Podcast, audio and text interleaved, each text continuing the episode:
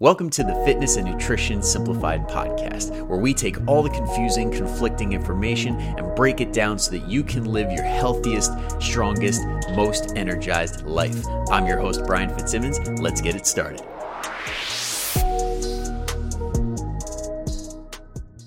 What's up, everybody? Special, special guest today. We got Nathane Jackson. If you guys are not aware, he is very big in the golf space, and he is also one of the guys I met through the Online Trainer Academy mentorship. For those of you that have paid attention in past episodes, I have brought that up, met great guys like this. So, yeah, a little bit different today. We're not going to be doing the typical three topics. We're just going to be picking Nathane's brain. And I'll admit, this one is one for me because as you guys know i've been picking up golf and i cannot wait to ask this guy all the questions. So if you're into golf if your husband or wife is into it or any rotational sport for that matter definitely worth a listen. So nathane you have the floor. Brian thanks buddy. That was a great intro. What uh, what can i help you with? Everything. Everything yeah, so I, appreciate uh, having me on here. Hopefully, we can uh, get down to some nuts and bolts here and kind of dispel some of the myths that are uh, kind of out there when it comes to golf fitness, or like you said, you know, you kind of hit the nail on the head. Any kind of rotational sport, for that matter. Awesome, awesome. Now, I almost forgot to mention this guy's got one of the best taglines I've ever seen: bombs, birdies, and biceps. Like that that has to be one of the my favorite things that I've seen because I've seen a lot of different marketing strategies and I'm like that is awesome. Thank you. I appreciate that. It was one of those, um, you know, everyone wants to hit bombs. That's kind of a given. Everybody's kind of got that in their tagline. Uh, we all want to make birdies. That, you know, it's kind of a given. And the bicep thing is like, hey, we want to look good doing it, right? You want to fill you, out the golf shirts and get. I was going to say, you want to fill out that polo, man. Absolutely, and you can only um, buy so many extra medium shirts. Yeah, I mean the Baby Gap doesn't actually have good golf shirts, so yeah, you gotta, you know. They're missing a market there. Absolutely, um, but yeah, you know, it was one of those uh, kind of an homage too to like my I got I got started in the bodybuilding, you know, world when I got started in fitness, so it was uh, one of those things where I'm I'm still kind of old school. I like to kind of bring in an arm day every once in a while. And, you know, it's not kind of, I don't want to say it's looked down upon in the golf industry, but uh, there are more important things to take care of. Absolutely. But um, yeah, it kind of sets me apart because I want to make sure that we're getting the aesthetic appeal that, you know, people want as well. So yeah, I appreciate awesome. that. Uh, it took me a while to come up with that one. well, that actually gets into what I wanted to start with, which is tell us a little bit about how you started. Because honestly, I had no idea about the bodybuilding thing till now. So, what got you into fitness and what got you into golf? Did you start early or was it kind of something later in life? oh, it was much later. Um, yeah. So, I mean, I got started in fitness probably back when I was, um, wait, no, I'll take you all the way back. I was in high school in um, in the states. We had just moved from Canada to a small school um, or a small town called Cary, Illinois. It's um, I want to say it's north northwest northwest of the city. Anyway, um, I just played football at recess, and that was kind of you know my football experience at that point in time we moved to this small town. I'm like, hey, I'm going to make some new friends. I'm going to go for the football team. And not realizing that, you know, obviously things in the States, especially from a sports perspective, is at this time, this is back in like 1991, 92. Um, you know, I didn't even know what a gym was or a, you know, a fitness facility for that matter was, right? And so I get there and, you know, these, these kids are in ninth grade going to high school, are all I want to say Jack, but they've all been kind of training for you know a couple of years, and I I'm just like, what, what we're going to the gym? What's that all about, right? And I basically got pummeled that first year. Uh, I had my like my jersey just tattooed into every part of my body, uh, but I was too shy and too scared to quit. That's the, that's the honest truth. My mom was trying to get me to quit, and I just couldn't. Um, I should have because I, I didn't play and I had a horrible time. I remember waking up in like night sweats of coach yelling at me and you know even though he probably didn't even yell at me because he knew i was never going to play. And so it was just one of those things where i just um, you know in my mind it was just fear. But um, yeah so i mean long story short kind of like got into the gym my second year and kind of got those those newbie gains that we're all kind of you know wish we had or could get now. And um, only we could bring those back. Right absolutely. And then just kind of combined with probably hormones and whatnot you know i bulked up a little bit or got stronger just felt confident and all of a sudden things became easier because I wasn't getting pushed around and kind of um, you know, was captain of the football team the next year, co-captain of the football team the next year, and uh, varsity kind of brought a bunch of people up when they made playoffs for practice squads. So it was just kind of a confidence boost, and all the other sports I played kind of got easier. And then I continued through basket with basketball up until uh, I graduated in university. And when I left, I was um, thinking about going into the RCMP. And for the non-Canadian listeners, I guess it's kind of somewhat similar to like the U.S. FBI in a way, I guess.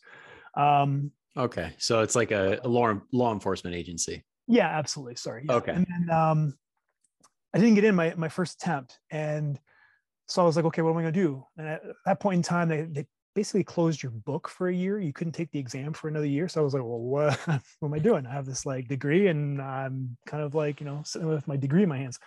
And so ended up training because that was you know going to the gym every day. That was kind of what i was accustomed to with basketball. And then i kind of just was like oh you know what? I could probably do this for a living or at least it was something that interests me. I really i did i lost interest in kind of law enforcement really quickly which probably wasn't a good thing for my parents who paid for my education but uh, you know? And so yeah that's kind of how i got started. And i got started in kind of the fitness more um physique as opposed to bodybuilding. That's kind of where it started. Um and I, I did that for maybe like the first five years of my fitness career.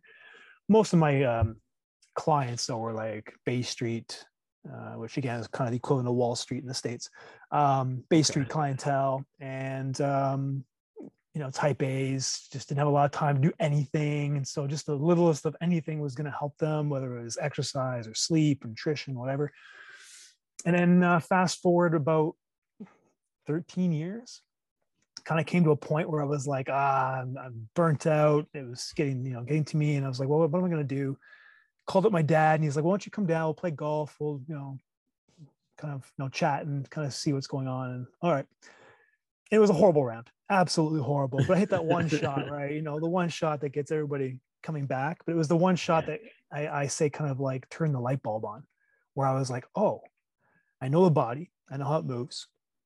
I miss competitive sport. Haven't done it in 13 years since I graduated. So this is something I can definitely. Not that I was going to compete, or I am competing now, uh, especially after yesterday's round. Absolutely not. But um, you know, I realized that this is going to be a journey, right? Like golf is difficult, and I knew TPI, which is the Titleist Performance Institute, it existed. And uh, so I was like, okay, well, I just need to marry the language, so I'll take those courses. But in the meantime, I'll just you know do the best I can and get into golf, and that's what I did. And then my wife and I were kind of getting um, rather tired of the city. We were living in Toronto at the time. And mm-hmm. so we moved back down here to visit my dad, which is actually where I'm from originally, and it's kind of a golf hotbed. And uh, just started working in the industry. I ended up taking those TPI courses I mentioned, kind of going, you know, three or four levels in, uh, marrying that language, marrying what I know with the body, and just absolutely loving it. And that's kind of um, that's kind of how I got into the golf industry. Nice. Now, TPI, I know they got three different things. There's like fitness, like one for like PTs, and then something else. I'm not 100% sure. Maybe uh, golf pros. Yeah. Which one did you do? I did all the fitness. Um, actually, I've only done level two fitness. They have a power, which is still anybody can take it. I think if you've if you've taken the level one, and so it's kind of a, a fourth avenue, and there's um, a junior avenue as well, which is kind of a fifth avenue. But the main three are yes, it's the golf fitness instructor, the golf pro, and the medical side. Gotcha. Gotcha. Yeah, I actually have a buddy that did medical side. So it's very interesting seeing the differences. Yeah. So absolutely. that being said, w- once you've done all this training, once you've gone through like all this experience, when you look at like your clients and you think, okay, my avatar, my like most of the people I work with have like these issues or these weaknesses? Like, what are some of the big ones that you see from pretty much everybody? Like, anybody listening on this podcast could probably up their golf game just by addressing like one of these three points. Absolutely. Um, where to start with this one? Uh, so for me, I'm always are you familiar with um, the strength training pyramid of needs? So for the listeners out there who may not be familiar, basically you think of a pyramid. You divvy it up into four kind of layers. First layer is mobility, stability, muscle endurance, uh, movement quality. That's really where just about everybody should start. Um, even like those who come to me who are you know in exceptional shape, they probably still have some issues there. That's where I, I kind of go first. from there, we got to build some strength. Um, this is one that's often skipped, especially with all the like the overspeed training uh, products are on the market that basically don't tell you that hey, yes, it, will increase your swing speed, but if you don't have the the strength behind you, you're going to be limited in how much speed you can actually increase, as well as not even or not um, considering that you need to build a braking system, and that's almost more important than the speed you gain. So if you can build a good braking system, chances are you're going to be faster anyway. And same thing with mobility and stability with that bottom tier. You work on that, you're probably going to gain speed and and um, and reduce your risk of injury just by doing you know kind of focusing on that. But traveling up that period pyramid after um, strength is power, and again, you can't really have power without strength. And then beyond that is kind of your speed, uh, and you can't have speed without power, and of course without strength and without mobility. And then the tip of that that pyramid is kind of your overspeed training and that's where kind of those those products would kind of come in. That's how i look at it at least. Um, so just following that as kind of a, a real general guideline is, is crucial. But for like those listening they're probably like well that doesn't mean much to me. I would say the four rotary centers is probably the, the main area that you know your neck your thoracic spine um, your uh, your hips and basically like your shoulder are kind of the three areas or the four, four areas that people need to to make sure that they're not restricted in. From uh from all sorts of things you know from a performance standpoint if you're restricted in any of those areas you're not going to have a good turn whether that's shoulder turn or pelvis turn you're not going to be able to create width in your swing. Um and real, Real quick, don't want to cut. I don't want to cut you off because you're on a roll. Just for anybody listening who doesn't know what T spine is, I know that we've gone over it a bunch, but like just upper half of your torso, so the rotational component of your shoulders. Sorry, go on. cool. so yeah, I mean, neck, thoracic spine, shoulders, and um, and hips are the four key areas that we're looking at that need to be, you know, need to be functioning optimally for you to have a good golf swing to get in the positions that you need to get into. If you have any kind of dysfunction in those, you're going to have um, you're not going to be able to get in the position. So you got to kind of like compensate in other areas. That doesn't mean you still can't play great golf. Absolutely. There's, you know, there's no one golf swing that fits every person. Uh, a good golf pro will look at you and kind of fit a swing that matches what you're capable of doing. In which case, if you want to, you know, you may top out at a certain point where you may need to come see somebody like myself to kind of get you more mobility or more stability, whatever to get you into better positions so now you can you know kind of maximize or raise that ceiling a little bit more. But um, just so not, not, not everybody listening is like oh uh, you know there's only one way to swing or you know you have to have strength and conditioning.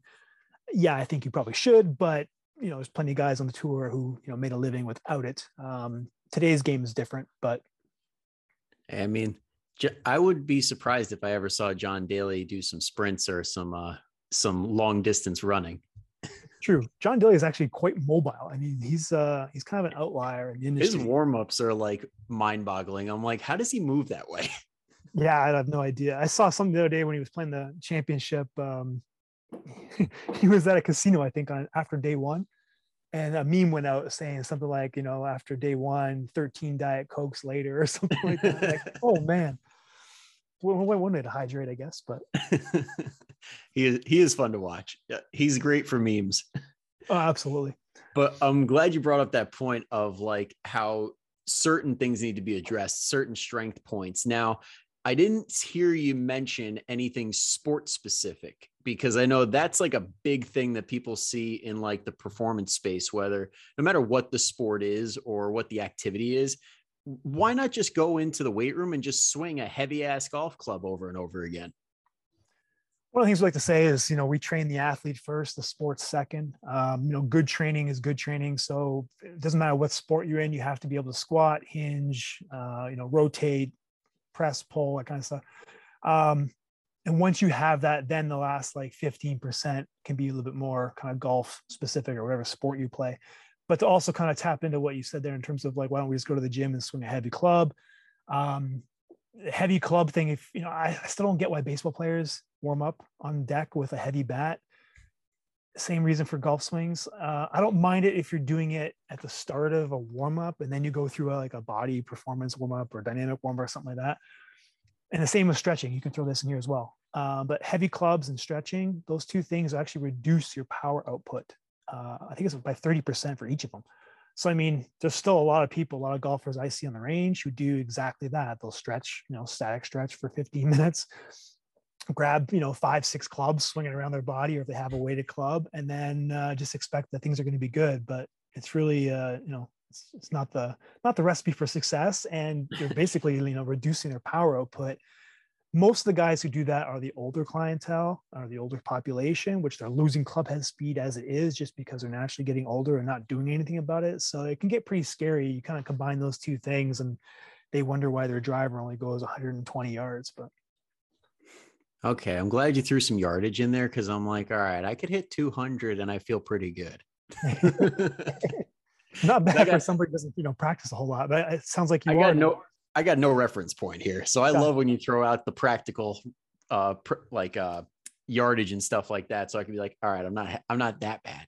so that story I told you earlier about me uh, getting back or getting into golf, and I hit that one shot. It was basically straight, and so it went further than the rest of my shots but knowing what I know now, I don't even think I made it to 200 yards. Like I play that same course and I know what hole I was on. I'm like, yeah, that's probably like that's 200 be pushing it.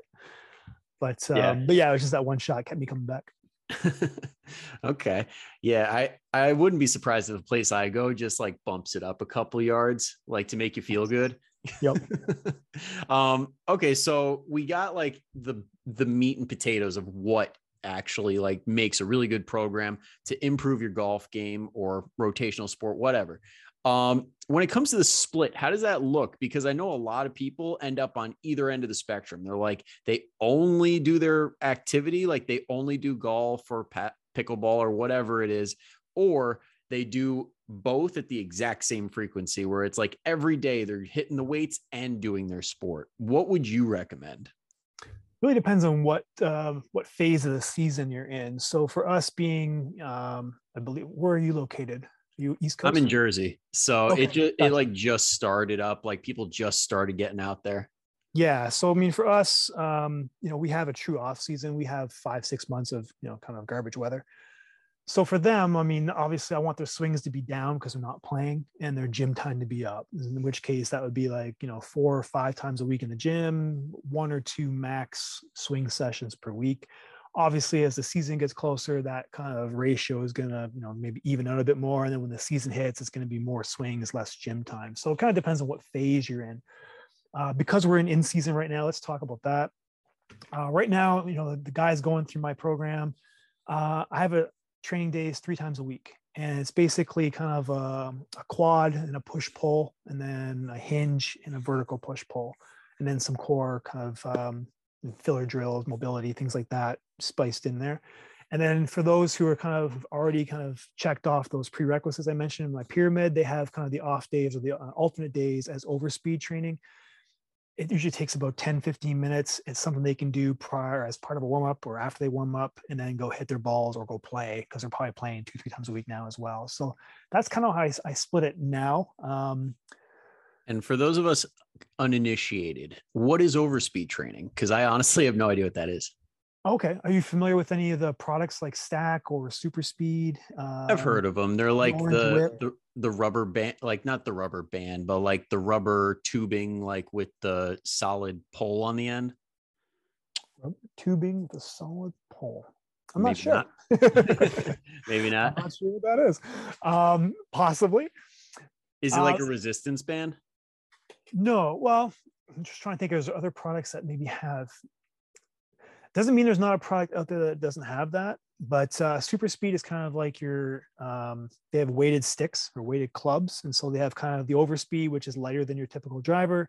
They have the driver weight that's roughly, I think it's 225 grams or so. And then you have your kind of heavier than your driver club as well. And they, they build a protocol based on that.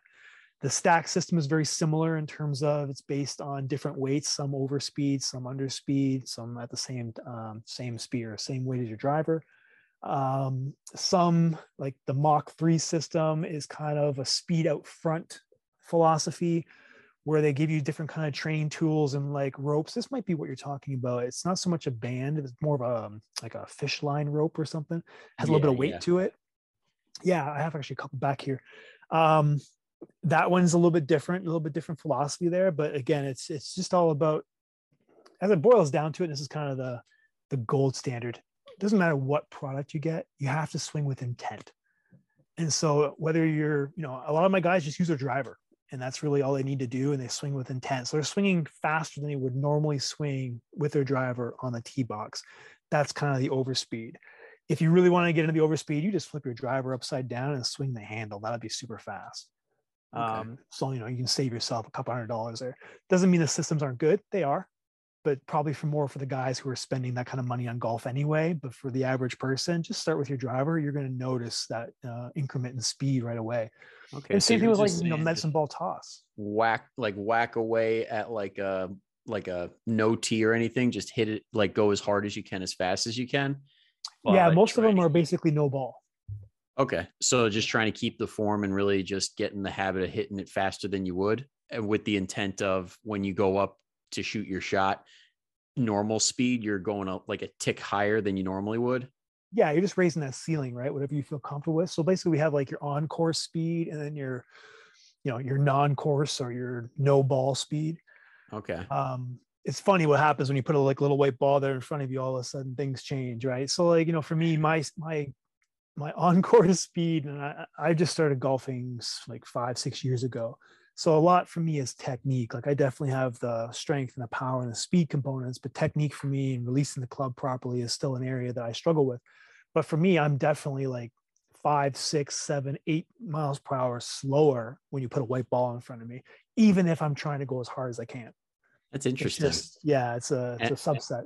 And it makes me happy knowing because I'm like figuring this all out on my own on the driving range, and I'm like, let me think if West Side Barbell taught me anything. Speed matters. So it's like that overloading principle where it's like if you do it a little bit extra, yep. then anything underneath feels so much easier. Absolutely. That's exactly what we're trying to get to. Yeah. It's crazy how there's carryover there. yep, absolutely. Um, that's good. You know, I never even thought about that, but I was familiar with uh, with West Side and you know the thoughts and processes there, philosophies, and so that's uh, I like that because I do have a lot of guys who are especially now, a lot of guys who are kind of coming to me who are a little bit more fit than my traditional clientele, and they kind of spent some time training, whether it is West Side or you know something else, or with a trainer who has had that background. So that's good. I'm, it's kind of adding to my toolbox in terms of what I can refer to. So I appreciate that. Oh, no problem at all. I mean, if you ever want to have a fun day and just look at their articles on like dynamic days, I've spent like hours just going down the rabbit hole, and I'm just like, wow, this this stuff's great. yeah, I use a lot of um, you know dynamics, uh, dynamic days, and percentage based stuff in my off season training, or I should say more specifically in my like preseason training.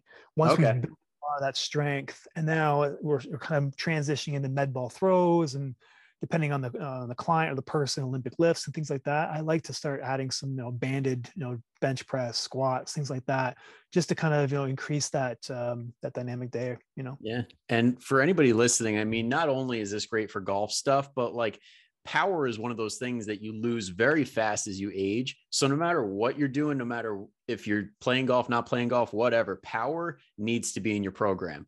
It needs a place. And I know that that's one thing that like a lot of new trainers, especially, don't see the value in just yet. But like when you've been around the block and you see the stuff that people need, power is a big, big, big thing. I couldn't like that's. Uh, I'm so glad you said that's. Uh, 100% agree there, uh, especially for those who may be listening a bit older doesn't mean you have to like do plyometrics or Olympic lifting. And there's other things we can do. Med balls are a great way for older population or those who are new to it to increase uh, or to work on some power drills while they're still kind of figuring out, you know, gym stuff. Throwing a ball against the wall, yes, there's a technique to it, and yes, we can definitely hammer home the the basics and the sequencing of that. But just tell somebody to take that ball and throw as hard as you can, against the wall. Their sequencing is probably going to be pretty decent. Yeah. Um, I love that you brought up like, medicine balls. Those things are incredible. The leather ones, the bouncy ones, not so much, but those leather ones that you could whip into the ground, those are one of the best okay. pieces of gym equipment. Absolutely, especially for any kind of rotational or power athlete. I agree. Um, you know, and bands are another one too. You know, you can definitely do some explosive movements with bands that are going to be safer than doing it with a barbell or dumbbell. Oh yeah. Um, but yeah, I think those are kind of some good way or good ways to kind of start as you're new to the gym or older to kind of increase your ability to move fast but you know going back to that pyramid you got to make sure you're safe and do that stuff so things like uh, oscillatory isometrics i love um, isom- just plain old isometrics to kind of build that tendon strength Um, you know, you, you need to start there, depth jump or um, not depth jumps, but um, drop squats, things like that, where you're just kind of trying to stop on a dime to build up somebody's mm-hmm. capacity and braking system. Those are all things that I think now, and you know, I'll be honest, we're not in my program, you know, for the first 13 to 15 years of my career. And it's something that I've really since golf been like, you know what, even my non-golfers need this. So I, yeah, I agree 100 percent. That's uh, a great point. Yeah, yeah. I mean, I know that the med ball was one of those things that, like, because I was at a gym for seven years before going off on my own, and we gave everybody medicine balls. I hadn't seen a single person get hurt, and I've seen a lot of people come back the next day and be like, "I had such a zing on the ball. This is awesome." Absolutely, it's all about that nervous system, right? Oh yeah, and on top of that, like when we had like the nighttime crew, we'd be like, all right, you guys look dead to the world. Or like the 6 a.m. crew were like, go throw the medicine ball. And then it was like a shot of espresso. It was like, all right, we're ready. yep, absolutely. That, yeah. Uh, but anyway, I was, what was I looking at? Oh, I had a question. This is completely hypothetical, by the way, sure. but let's just say somebody wanted to get ready for their golf outing with their uncles in, say, I don't know, three weeks and they wanted to be respectable, like have a couple of those shots where they're like, okay, he's not terrible. How would how would somebody go about that? How many times would you like to see somebody go to the range or go play a round or two? Like how many swings a week?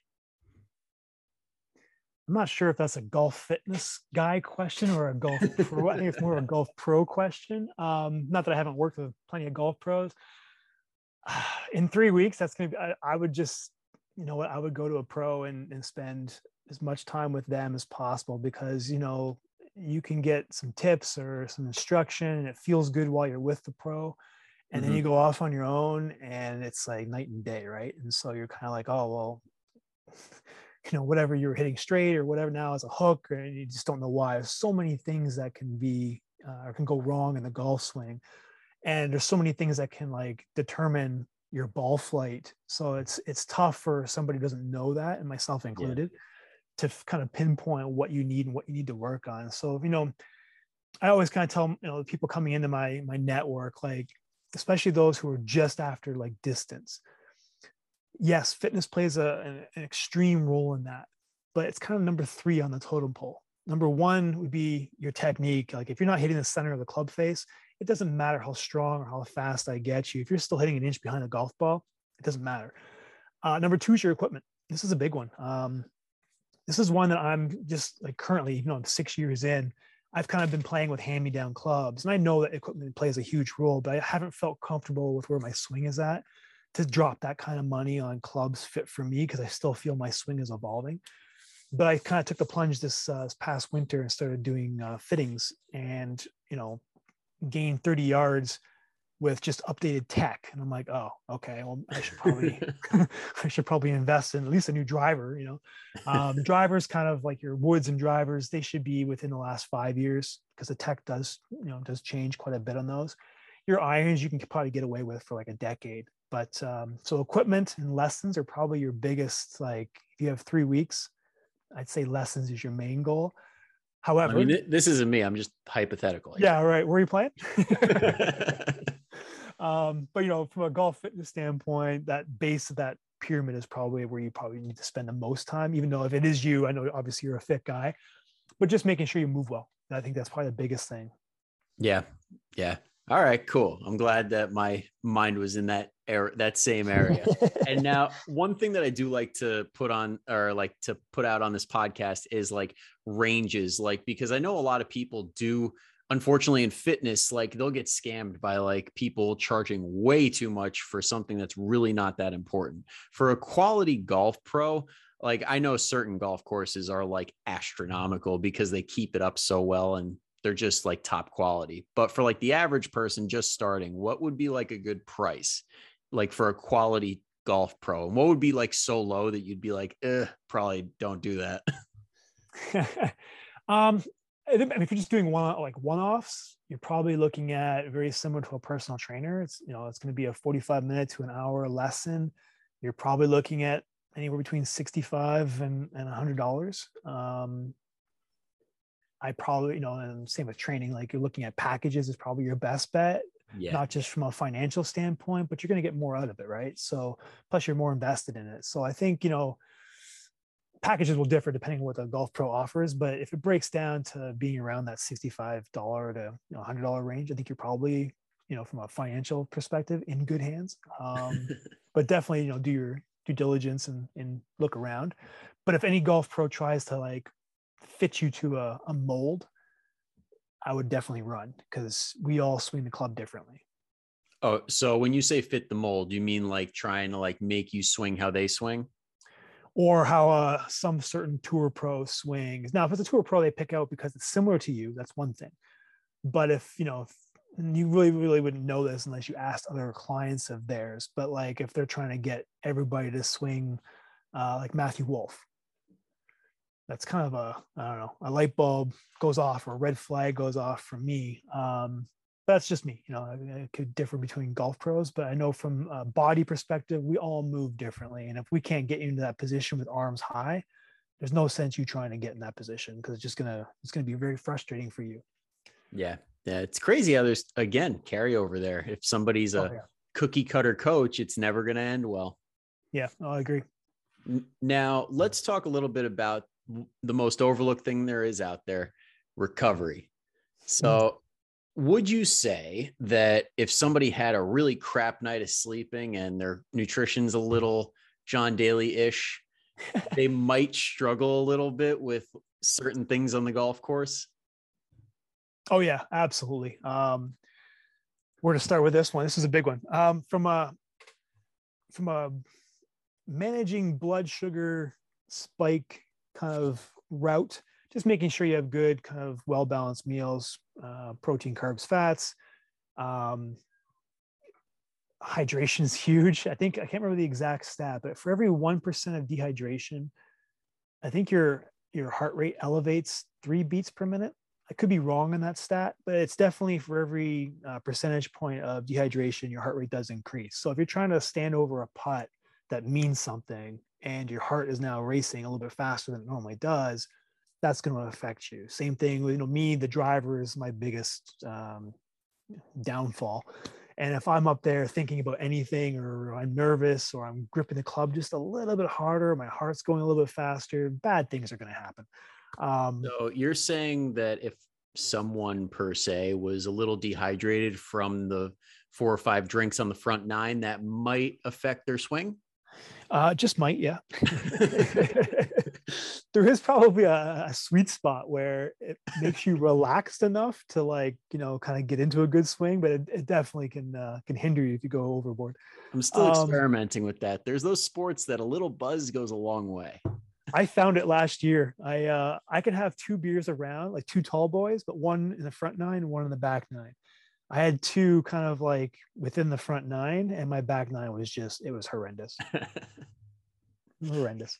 Uh, but yeah, you know, going back to nutrition, hydration, those are huge. Uh, sleep plays a role in that as well. Obviously, you know, the the more fatigued you are, I, probably some heart rate increase there as well. Um, decision making from all that, whether it's poor nutrition or um, you know lack of hydration, decision making goes down. That's a big one that a lot of people don't even consider. You know, you're on a par five and you're thinking about going for it in two, but you know you have your three wood in hand or a three iron or something like that. But you know, on the range you may hit that well three out of ten times. What makes you think you're going to hit that flush when you're on the course when it actually means something? I know I, you know, even without drinking or you know poor nutrition, I I struggle with that. Just kind of knowing my own ins and outs of the game. But um, but yeah, it's it's huge from a a playing standpoint. Obviously, recovery. You know, I don't, I don't have to tell you that. It's uh, from a training perspective, getting more from your training, getting more from your practice, whether it's on the range or not. So yeah, I think uh, it's huge. Um, other things we do, you know, breathing drills, things like that between uh, between training and, and being on the course, trying to make sure you get your nervous system kind of toned down a little bit. It's tough because you don't want to go too far because obviously golf's a power sport and you have to exert a lot of power in a short amount of time. So you don't want to be like, you know, ho hum. But at the same time, while you're walking in between your shots, that's a great time to kind of just try to check in and, you know, maybe for me, it sounds corny. I've actually, I don't think I've ever shared this with anybody, but I'll, I'll walk and I'll breathe in with my left, right, left, and then exhale, right, left, right, left. So it's twice as long of an exhale. And I just kind of do that as I, as I walk up to my ball. I do it a lot going up to the tee box. Like I said, my driver and I, we don't, uh, we're not meshing at the moment. So for me, making sure I get a good breath in and just chill out, that's, that's huge for me. Okay. Yeah. Cause that actually brings me into the next question, which was going to be when it comes to the mental side of things, do you get, do you have your clients do any sort of like drills or like, I don't know, journaling or some sort of affirmation, like while they're on the course? I love that. Today's, uh, we actually have, uh, I'm bringing a guest speaker to my crew is, is, uh, my mental sports psych coach. Um, so I'm really looking forward. I probably give you a better answer tomorrow, but, uh, in terms of me, with what I know, yeah, I mean, it depends how how hardcore my client is and where they are. I do have a lot of competitive guys who are, know, trying to do, um, you know, make qualifiers and states and things like that. So for them, yeah, I'll bring that into the, the equation. You know, maybe try to get a little bit of meditation in each day, just trying to, you know, kind of get nail down that habit, I guess, per se. Mm-hmm. Um, the deep breathing, journaling a little bit. I know that my my uh, my coach this morning this evening who's coming in is probably going to go down that route. So again, tomorrow I might have a different answer for you. um, but yeah, I, I definitely important. It's an area that I probably don't do enough of. But again, it's kind of like I have team for that as opposed to me trying to like step over you know my lane type thing. But you know, from the books I've read and you know whatnot, I definitely try to share at least the the materials that I know uh, with my clientele so they can make a, a better decision for themselves. Yeah. And now is that for your paying clients or is that the Facebook group that you also have? That's my paying clients. Yeah. I, um, okay. Bringing them in, trying to get different, uh, different practitioners, different people in the golf industry have different skill set than I. Okay. Um, I, I'm, I'm looking forward to it. I know it's gonna. It's kind of like our conversation now. You know, you're picking my brain because it's gonna help. I'm gonna pick her brain because I'm like, okay, I know that my driver, and when I'm, you know, I miss a couple putts in a row, I have negative self talk, and it's uh, it's definitely not a good thing. Yeah. Yeah. I mean, it, it is crazy how, like, no matter how many boxes we check, if the mind ain't right, it's like oh, yeah. it, it all goes to shit so fast. Certainly does. Yeah. Okay. And just in case anybody's wondering, with the Facebook group that I mentioned, I'll put the link in the description in the show notes if anybody's interested. Uh, Nathane's is the Golf Fitness Lounge. So, what do you got going on in there? Ah, uh, what do I got going in there? Go live every Thursday. We talk about uh, some sort of topic, kind of go deep into the the grass with that one. Um, I've kind of done a variety of things with that. I haven't really stuck to a plan or a format, but you know, we'll talk about uh, you know golfer's elbow, um, you know, maybe low back issues. Low back and, and golfer's elbow are the two main areas that um, that basically drive golfers out of the sport from injury. So, you know, we'll go deep on those. We'll go deep on some training practices, um, you know, maybe some swing faults that are related to how your body moves, like early extension or loss of posture, things like that. Um, outside of that, try to just keep things nice and light, do some giveaways here and there, books and, you know, training materials that, I, that really helped me that I just try to share with the group. And then, um, you know, I'm just there as kind of a resource, right? So, we'll do some fun things where you're playing this week or where did you play last week or you know what are you struggling with this you know this week? There's some golf pros uh, in the group as well. My golf pro is in there. So you know if somebody needs a little bit of help um, he can kind of pop on as well. My um, my medical team's in there as well. So again it's it's one of those things where if there's questions that are outside my lane i'll just tag them and they can kind of pop on and do the best they can obviously with um, you know not seeing the person in in person. But uh, yeah think it's kind of just a, an all-out hub some nutrition stuff in there. We do some weekly challenges. There's all kinds of things going on, but it's not really a structure at the moment. gotcha.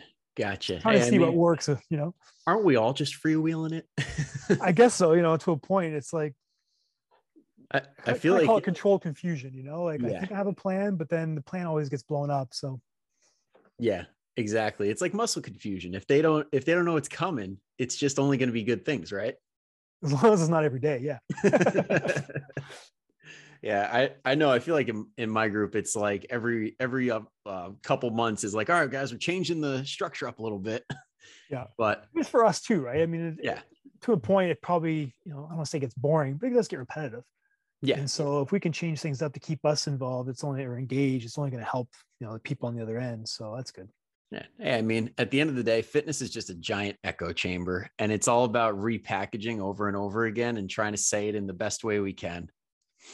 I just had a coaching call with um, with one of my fellow golf fitness guys, and uh, basically said the exact same thing. We're talking about you know, expansion and compression. I don't know if you're familiar with the TP or the PRI model type thing. Yeah.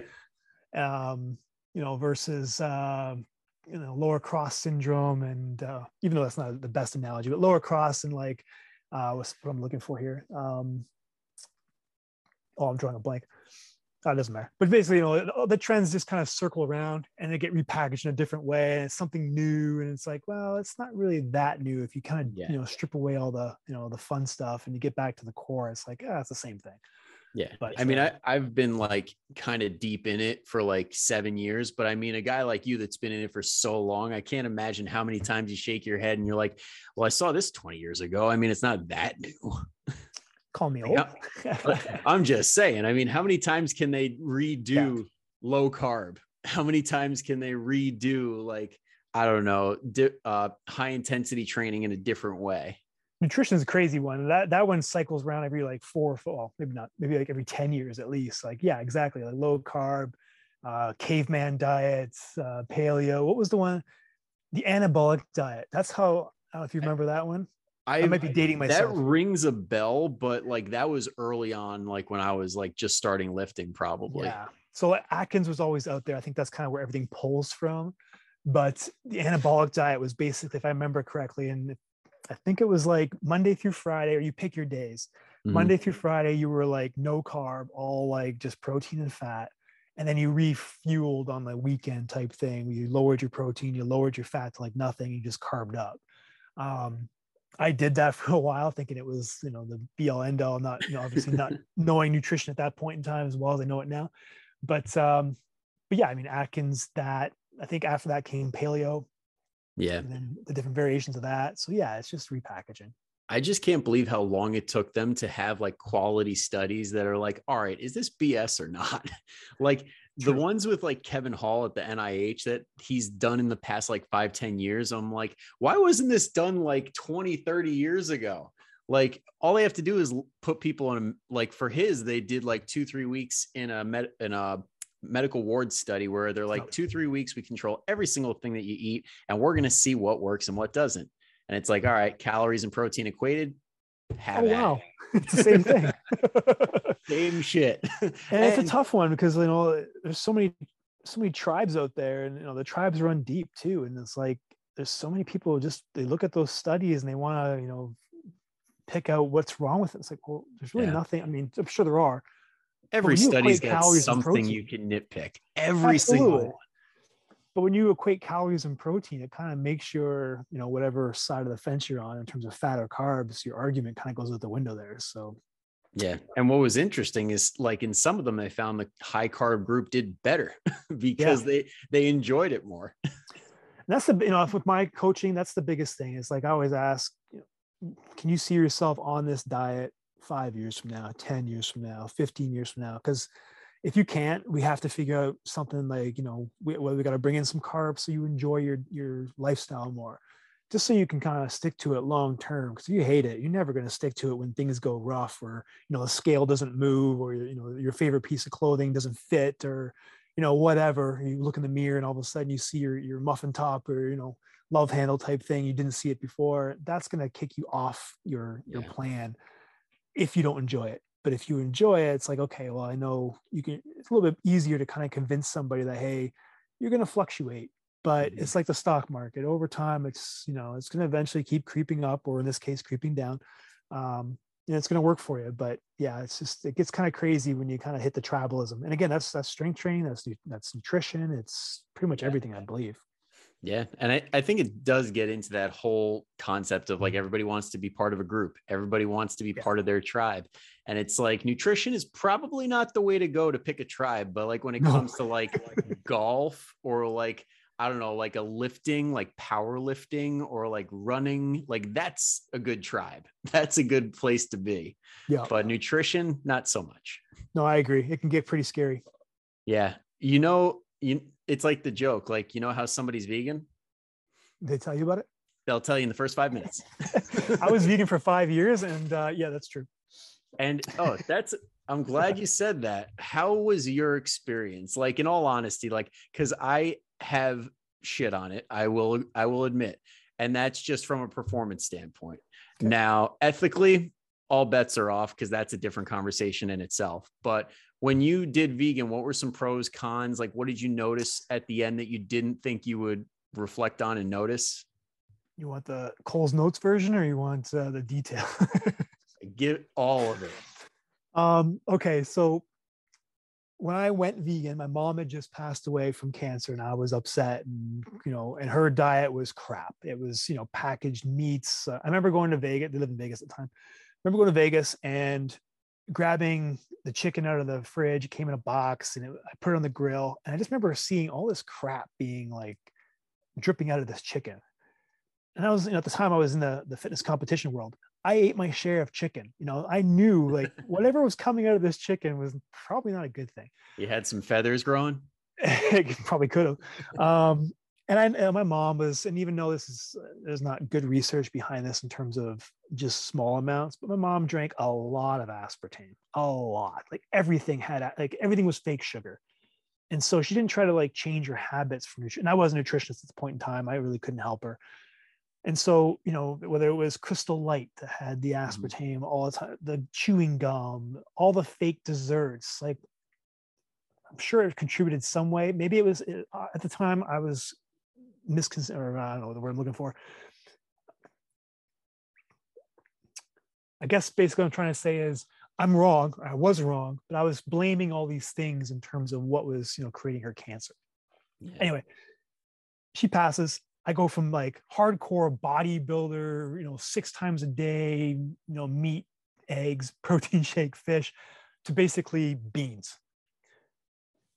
And yeah, the first like six months, because I was so yeah, yeah, gung ho, everybody needs to eat this way, you're gonna die of cancer. um, basically, was okay. But then it got to a point where I remember I was in the gym one day and I was demonstrating a push up for a client and I got, you know, three, five reps in and I stopped. I remember waking up the very next day and my chest was sore.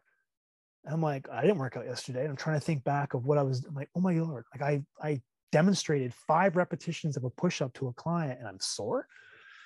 That was kind of my initial like red flag. But me being who I am and stubborn, I just kept, you know, continuing on. I ended up going to um, kind of holistic nutrition school. It's one of my uh, certifi- uh, certifications in nutrition. And the joke the Paul Chek one? No, but similar. Okay. Um, it's a Canadian version of it, but I guess. But um, everyone said that you go in kind of as a carnivore, you come out vegan. I went in vegan and came out carnivore or just you know balanced. And that's because during that two year period, I got to the point where I lost so much, like basically muscle mass. Now, this doesn't mean it happens to everybody. The reason why I mentioned my mom is because obviously that was a stressful point in time in my life. And for the longest time or for the six months that I started out, I was basically living off the coattails of all the work I'd done previously. But then that work kind of ran out or that fuel ran out. And now, and I'm totally willing to admit, I probably didn't do it correctly. You know, I didn't eat enough calories. Um, I was very high carb, probably not enough protein in my in my diet. I wasn't supplementing. I was I was again kind of in a mayonnaise jar when my mom passed and was like, oh, supplements are bad. Everything needs to be natural and blah, blah, blah. I lost a lot of friends during that time. and uh, I don't blame, I don't, you know, anybody's listening, if you're a friend back in the day, I don't blame you. Um, but then, you know, changed I, man, folks. Changed man. and so it got to a point where I just couldn't do it anymore. Uh, you know, didn't look good. I was very gaunt. Um, and to be, to be honest, I'm still trying to like kind of kick it back. Like when I go through my off season phases of um, building muscle, I feel I do look my best and feel my best then. Unfortunately, the last couple of years, I've kind of done it overboard and gained a little bit of body fat, but I do feel great. And I kind of see like my neck filling out. For me, that's kind of a big tell, my neck and my cheeks. As soon as they start to kind of go gauntish, it's like, okay, I know I'm not eating enough calories. I'm probably not, you know, not enough protein um, or I'm just eating too much junk. But uh, you know, during that time, it was crazy, and yeah. I had clients at the time because obviously I was attracting vegan clients who were athletes. They were doing quite well. And so for me, it just didn't work. You know, whether again, that was a combination of what I mentioned in terms of not eating enough protein, not enough calories for what I was training. Um, my stress levels were high. I wasn't into, I guess that's probably what got me into meditation and things like that during that journey. But in the beginning, I wasn't. So, you know, there's a period there out of those five years, you know, I probably was just very negative. Um, but yeah, it, it wasn't a, a great experience for me. Am I glad I did it? Most people say, you know, you, you kind of pick the silver lining out of it. And I'm sure there is. I really wish I didn't do it. Um, you know, my physique changed. Therefore, my like kind of my um, my own self worth kind of changed a little bit. My confidence changed a little bit. Probably not the best thing to admit on uh, online, but at the same time, it's true. You know, it was just like, hey, it was it was a different time a little vulnerability connects us all because I yeah, know there are some people listening right now that are like, that's me. Yeah, absolutely. Absolutely. Yeah. And I mean, there is like, I know, like, I've brought up like situations like, uh, I don't know if you've read like Matthew McConaughey's book, like Green Lights, where yep. he he went vegetarian and just ate nothing but lettuce and ketchup for like six months or something like that. I mean, it's kind of the same realm as that, or like Cameron Hanes going out on like bow hunts for like long day stretches where it's like just doing something hard tells you that you're capable of more. So I mean, I feel like at least in that situation, like even controlling uh, like your nutrition and saying I'm going to go vegan for X amount of time, like you do kind of prove to yourself like I can do hard things. Yeah, yeah, yeah. And now, with the whole vegan thing, also I'll add that there is a good, like you said, there's the right way to do it and there's the wrong way to do it. So, if anybody's listening, like, oh, I'm going to give it a try just to challenge myself or something, just make sure you do it right. There is like a, a Mediterranean version of going vegan or going keto that actually does work really well. So it's like you just got to check off your boxes. Because did you get any blood work done like when you were doing all that? Like, did you notice anything that was like, oh crap? yeah, my B12 obviously that's a that's a big one that um, that reduced quite a bit. Uh, my zinc that was a huge one, and you know zinc for the dink is kind of a thing I used to use. And so you can imagine without any zinc, uh, your your sex drive basically goes down quite a bit, uh, at least for men. Um, but yeah, those are the two big ones that I was. One other one I was uh, I was lacking in. I can't remember exactly what it was. Yeah. Oh, vitamin like, D. Oh, vitamin, vitamin D.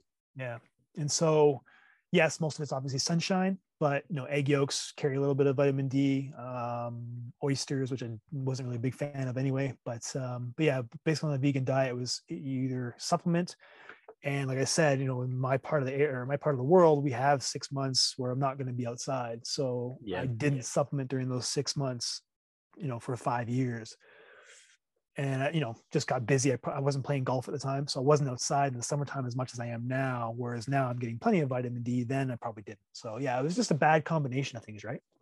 Yeah yeah. I mean that's one thing to really pay attention on no matter what what diet you're doing is like make sure that you get your blood work done and just see yeah. the gaps because even if people's diets are like quote unquote perfect like i've seen people go super duper clean and then they cut out salt to the point where they have heart problems or like they've gone in one way and suddenly there's a big issue. So no matter what you're doing, always good to check with the doctor and see what the hell is going on under the hood. Yep. Yeah, now, I agree. It's a huge one. yeah. And we're coming up on the hour and I want to be respectful of your time. So I'll leave it on the last question, which I got to ask every single person that comes on this podcast. And it's a little like it really tells you a lot about the person that I'm interviewing here. oh. Are you ready? I guess so. Yeah. I need to know what's your favorite movie and why? Oh, man.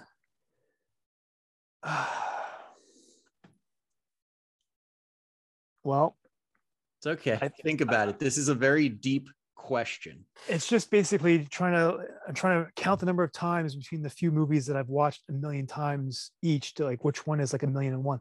Um well, is it a duration? Like, is it a multiple watch thing or is it an enjoyment thing? I don't know. Which, where are we at here? Both. Um, Point Break. I saw that on your story. I'm like, Keanu. so we we watch that every year. It kind of kicks off our summer. Um, but you know, up until probably meeting my wife, I probably watched that, I don't know, three or four times a year. Um, yeah, it's kind of it's ah, it's just so good. It's there's it's cheesy in parts, but it's like ah, it's just good cheesy. It's And then there's, like, awesome stuff. level of cheesiness that's like perfect. Yeah, you know, it's just good. There's so many great movies, but yeah, I think that's probably one I've watched the most. Um, when I was a kid, probably Caddyshack was was one I, I watched quite a bit. Maybe that's probably why I'm a golfer. I don't know. Maybe it was set early on. It's a nice hat you got there. You get a free bowl of soup with that. Nice. hey, I broke my arm. that the one-liners in that are just uh, undefeated. I need to ask you now. I got to flip this around before you uh, let me go here. Um, okay. what's your movie? I I've it's been a while since I had a guest on, so I'm wondering if anybody listening would actually be able to remember. Uh Braveheart is mine why? because it's got everything. It's funny, it's a romantic comedy, there's a bunch of blood and gore. Maybe not romantic comedy, but in my eyes it's co- comedic. um but it's just got it checks every single box and if you just take Mel Gibson out of the equation and his personality off screen, it's awesome. it, you just got to just got to ignore Mel, and it's amazing.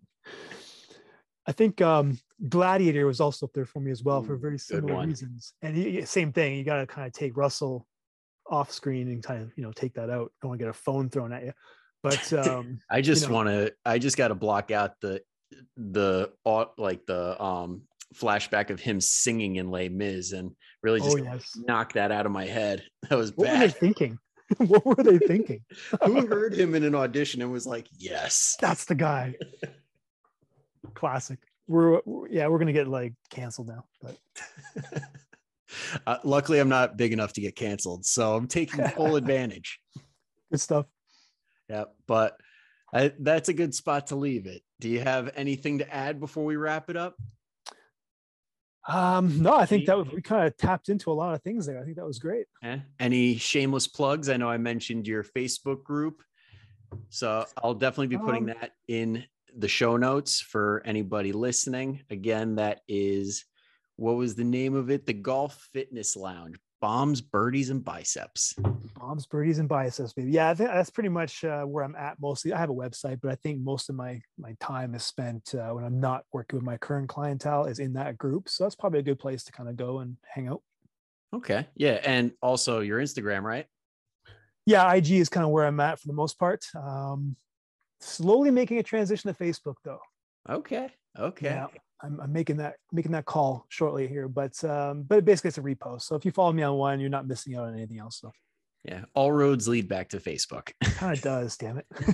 But if anybody's on Instagram, it's Nathan with an E at the end underscore Jackson, how it's normally spelled. I'll be sure to throw that in the show notes too. So thank you everybody for listening in. Nathane, thank you for hopping on. This was an absolute blast. I learned a ton, and I'm definitely going to listen back to it myself like three or four times and really write down some notes to improve my game for the upcoming thing in three weeks. awesome. Play well. Thanks for having me, bud. Appreciate it. Yep. Thank you again. Until next time, guys, go kick some ass, and I'll see you next time. Thank you so much for listening in. If you enjoyed it, be sure to leave a five star review and make sure to go hit that subscribe button so that way you don't miss another episode of the Fitness and Nutrition Simplified podcast.